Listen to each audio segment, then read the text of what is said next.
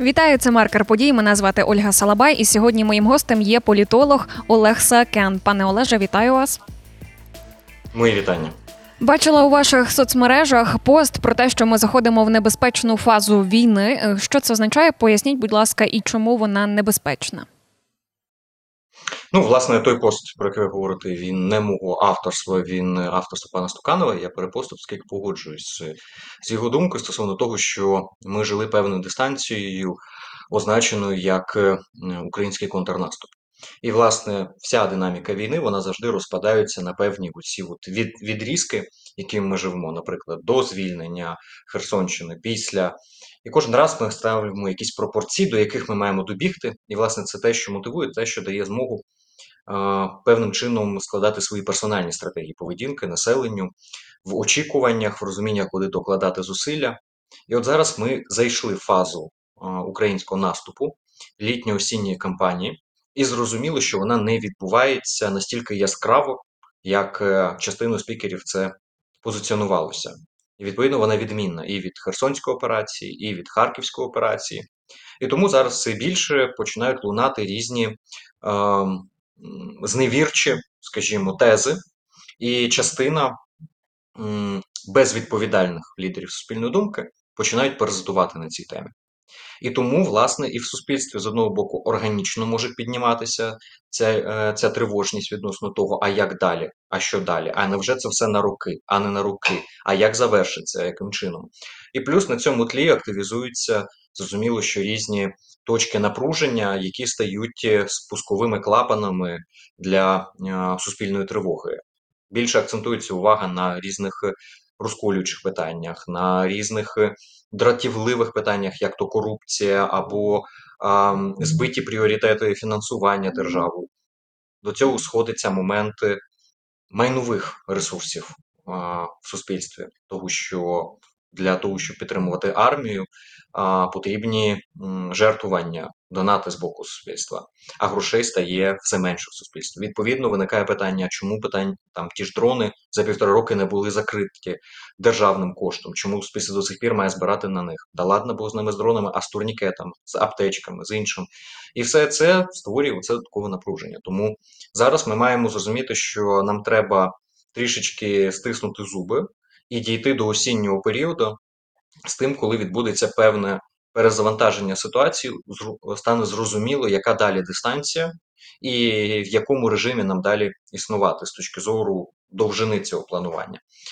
І тут, звісно, хотілося б бачити більш відповідальну позицію влади по вичистці, скажімо, цих негативних тригерів, які зараз а, працюють на дезорієнтацію суспільства. Хотілося б бачити більш відповідальну позицію лідерів суспільної думки, які б роз'яснювали ситуацію, аналізували би її, а не намагалися би її спростити до якихось чорно-білих картинок і всюди шукати зраду. Ну і багато інших елементів, які, зрештою, зводиться все до одного. Ми маємо зараз дещо іншу якість воєнного протистояння, яка не була запрограмована суспільній думці у достатній мірі для того, щоб вона зараз нас згуртовувала. І тому ми маємо цілу низку викликів з точки зору проходження цього періоду. З цим, скажімо, пов'язаний такий деякий. Деяка тривога стосовно нього, але при цьому і я скажу, що я достатньо оптимістично дивлюсь на ситуацію, тому що я бачу, і як суспільство значно подорослішало в горнилої війни і зараз сприймає ситуацію куди значно адекватніше, ніж можна було собі навіть уявити, і як е, різні представники, скажімо, еліти різного штибу. Також серед них можна знайти абсолютно притомних людей, які розуміють всі виклики, які стоять перед нами. І тому наразі ситуація, не дивлячись на те, що виглядає дещо складною, але тим не менш вона є абсолютно, е, абсолютно придатною до роботи. Зараз ми все частіше бачимо інформацію про бавовну на окупованих українських територіях, а також на території Росії, то атаки дронами і таке інше. От е, це є частиною контрнаступу українського, чи це є частиною інформаційної війни, щоб поширити паніку серед росіян? От як ви гадаєте? Ну, по-перше, я би вже казав про український наступ, все-таки контрнаступ. Це коли на вас атакують, і ви на плечах ворога, збивши його наступ, контратакуєте одразу ж. В цьому випадку Росія готувалася до українського наступу. він був прогнозований, він був анонсований. Був великий період, коли Україна набирала сили для того, щоб е, його реалізувати. Росія готувалася до того, що Україна піде в наступ. Тому тут е, саме навіть поняття контрнаступ, воно нас е, збиває з правильного сприйняття ситуації. Це про наступ, про літню осінню кампанію. По-друге, вона має в собі декілька розв'язів: суто мілітарний, має політичні цілі, розхитування путінського режиму, має інформаційні цілі, деморалізації супротивника, має е, цілі, які лежать поза російсько-українським лінією фронту. Це мобілізація підтримки України на Заході, це демонстрація світові здатності України перемагати. Це багато різних задач. Які вирішуються в рамках цієї літньої осінньої кампанії. Тому я б тут не ставив би протиставлення.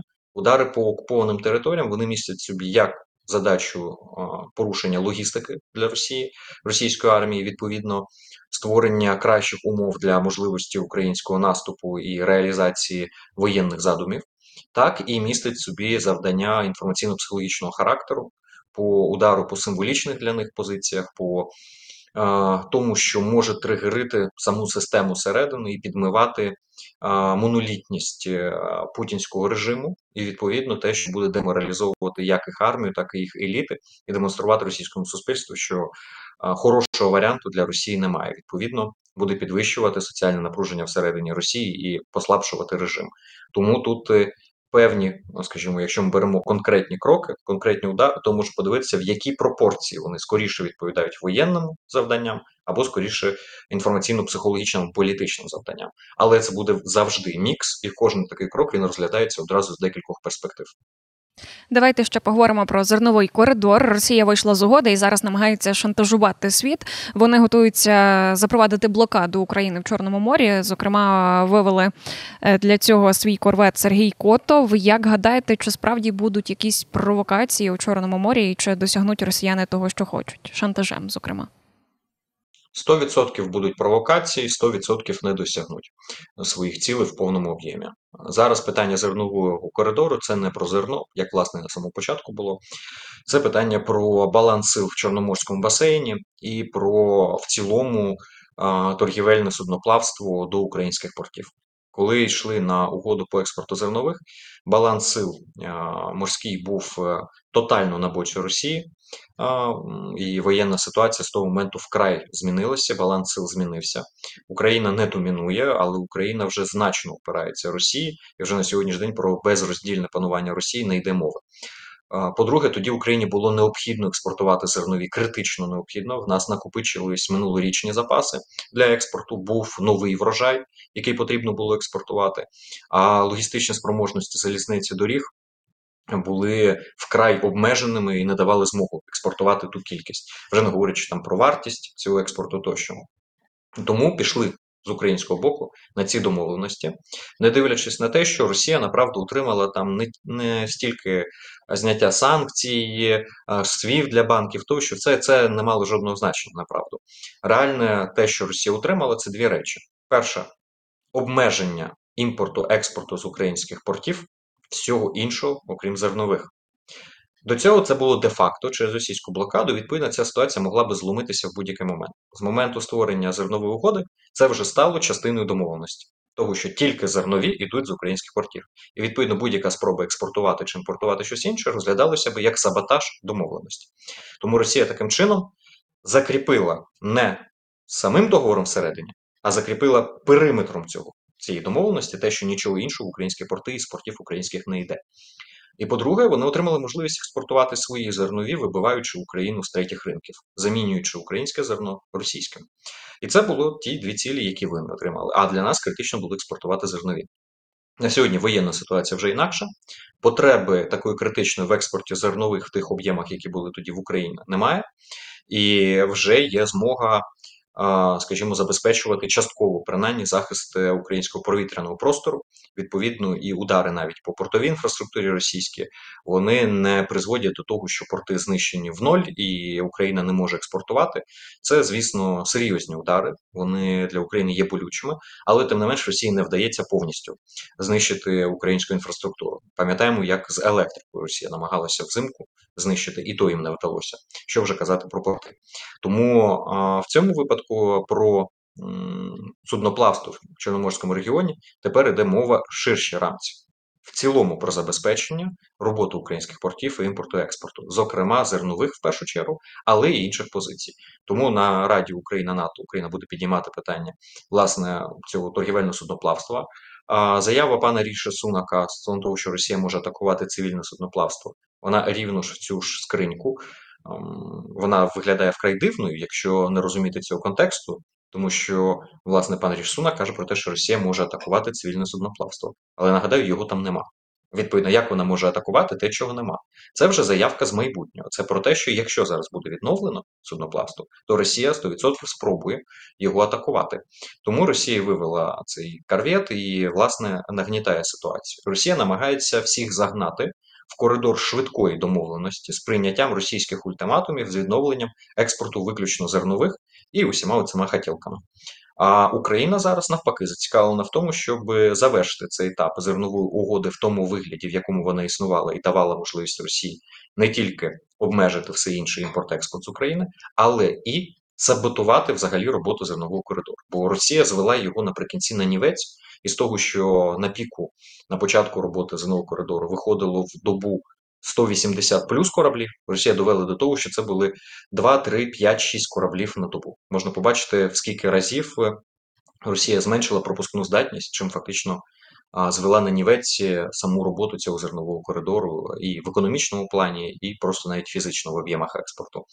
Тому зараз зернова угода це наше минуле, або що прийде їй на зміну, і чи прийде якась домовленість, це власне є зараз предметом цієї баталії і боротьби в трикутнику Україна ООН. Туреччина з одного боку, і з іншого боку, дзеркальна конструкція Росія ООН Туреччина. А от як бути з тими країнами, які постійно виступають за якісь обмеження проти українського зерна? Це там Польща, Болгарія, е, Угорщина і так далі? Тут питання не стільки в Україну. Польських, наприклад, відносинах, польській ситуації чи болгарських, а скільки відносини цих країн з Брюсселем, оскільки в цих країнах є свої фермери, є своє виробництво зернових, яке серйозним чином страждає через осідання частини зернових в цих країнах. І відповідно вони апелюють до Брюсселю, що створіть механізм, яким чином може це зерно, наприклад, викуповуватися або акумулюватися де-інде глибше в Європі, для того, щоб воно розподілилося по європейському ринку і йшло на треті ринки, а не депінгували ціни в цих країнах і не вбивало фактично фермерство е, і вирощування зернових е, злаків тощо в цих країнах. Тут абсолютно здорова позиція захисту своїх фермерів, а це електорат, а це економіка цих країн, і ображатися тут нема на що. Інша справа, що просто потрібно в трикутнику Україна, Брюссель, країни-сусіди, які допомагають в експорті, знайти формулу, яка би захищала би і їх ринки, і їх фермерів для того, щоб це питання не ставало яблуком роздору між нами і нашими сусідами. На жаль, це ті реалії, в яких ми опинилися, оскільки логістичні шляхи ці раніше не існували. Відповідно, зараз вони створюють перекоси в цілому на європейському ринку зернових. Чому останнім часом росіяни почали все частіше атакувати Одесу? Це все через порти, через портову інфраструктуру, чи можливо є якась інша причина? Як ви гадаєте? Я думаю, причини дві. Перше, це, звісно, портова, це найочевидніше, оскільки Росія намагається загнати всіх в цей вузький коридор власних ультиматумів стосовно зернового коридору. І помітьте, Росія саме говорить про можливість повернення до зернової угоди. Вони все одно залишаються от в цій парадігмі старі і намагаються всіх туди загнати. А другий момент він менш очевидний, але тим не менш, я думаю, що він може бути навіть важливішим, ніж е, власне удари по портовій інфраструктурі з точки зору ударів саме по Одещині, оскільки ми бачимо не тільки удари по портах, ми бачимо храм, куди прилетіла цілеспрямована російська ракета. Якщо по інших будинках можна сказати, що дійсно відхилилася, бо російські ракети точністю своєю ніколи не відмічалися і від траєкторії вийшли, або українське ППО збило і десь уламки впали, що також, на жаль, є частиною реалій нашої війни, тому що відстані такі, що збивати приходиться над містами дуже часто. То по храму, по декількох інших об'єктах можна сказати, що це була цілеспрямована атака, не по портовій інфраструктурі.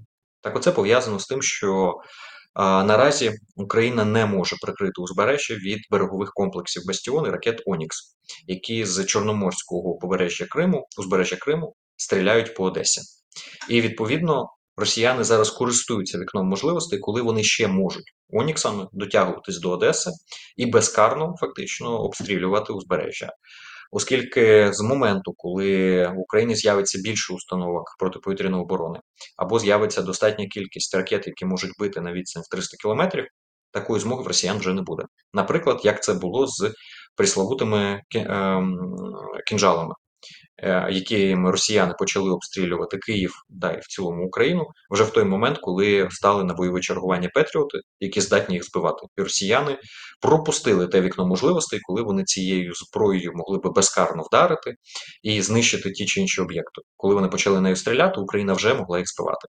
Те саме зараз з Оніксами. Вони намагаються навчитися на цих своїх помилках і використати ці ракети в той момент, коли вони можуть нанести максимальне ураження Україні до того, поки ми зможемо їх збивати. Бо а, ракет в Росії в цілому не так вже й багато. Вони наростили виробництво. Вони можуть забезпечувати базові зараз свої потреби, але для них вже це розкіш використання ракет. Тому вони кожен раз півміряють цілі. Пам'ятаємо, як на початку війни росіяни обстрілювали ракетами майже що тільки сараї лісників не обстрілювали десь на галявинах лісових. Вони їми стріляли абсолютно бездумно по всьому, чому можливо, для того, щоб викликати страх і паніку. Наразі ж вони дуже дозовано їх використовують і здебільшого комбінують з іншими. Апаратами для атак по Україні, наприклад, ті ж самі безпілотники, шахеди і інша техніка. Пане Олеже, дякую вам за розмову. Я нагадаю, сьогодні гостем маркера подій був політолог Олег Саакян. Мене звати Ольга Салабай. До зустрічі.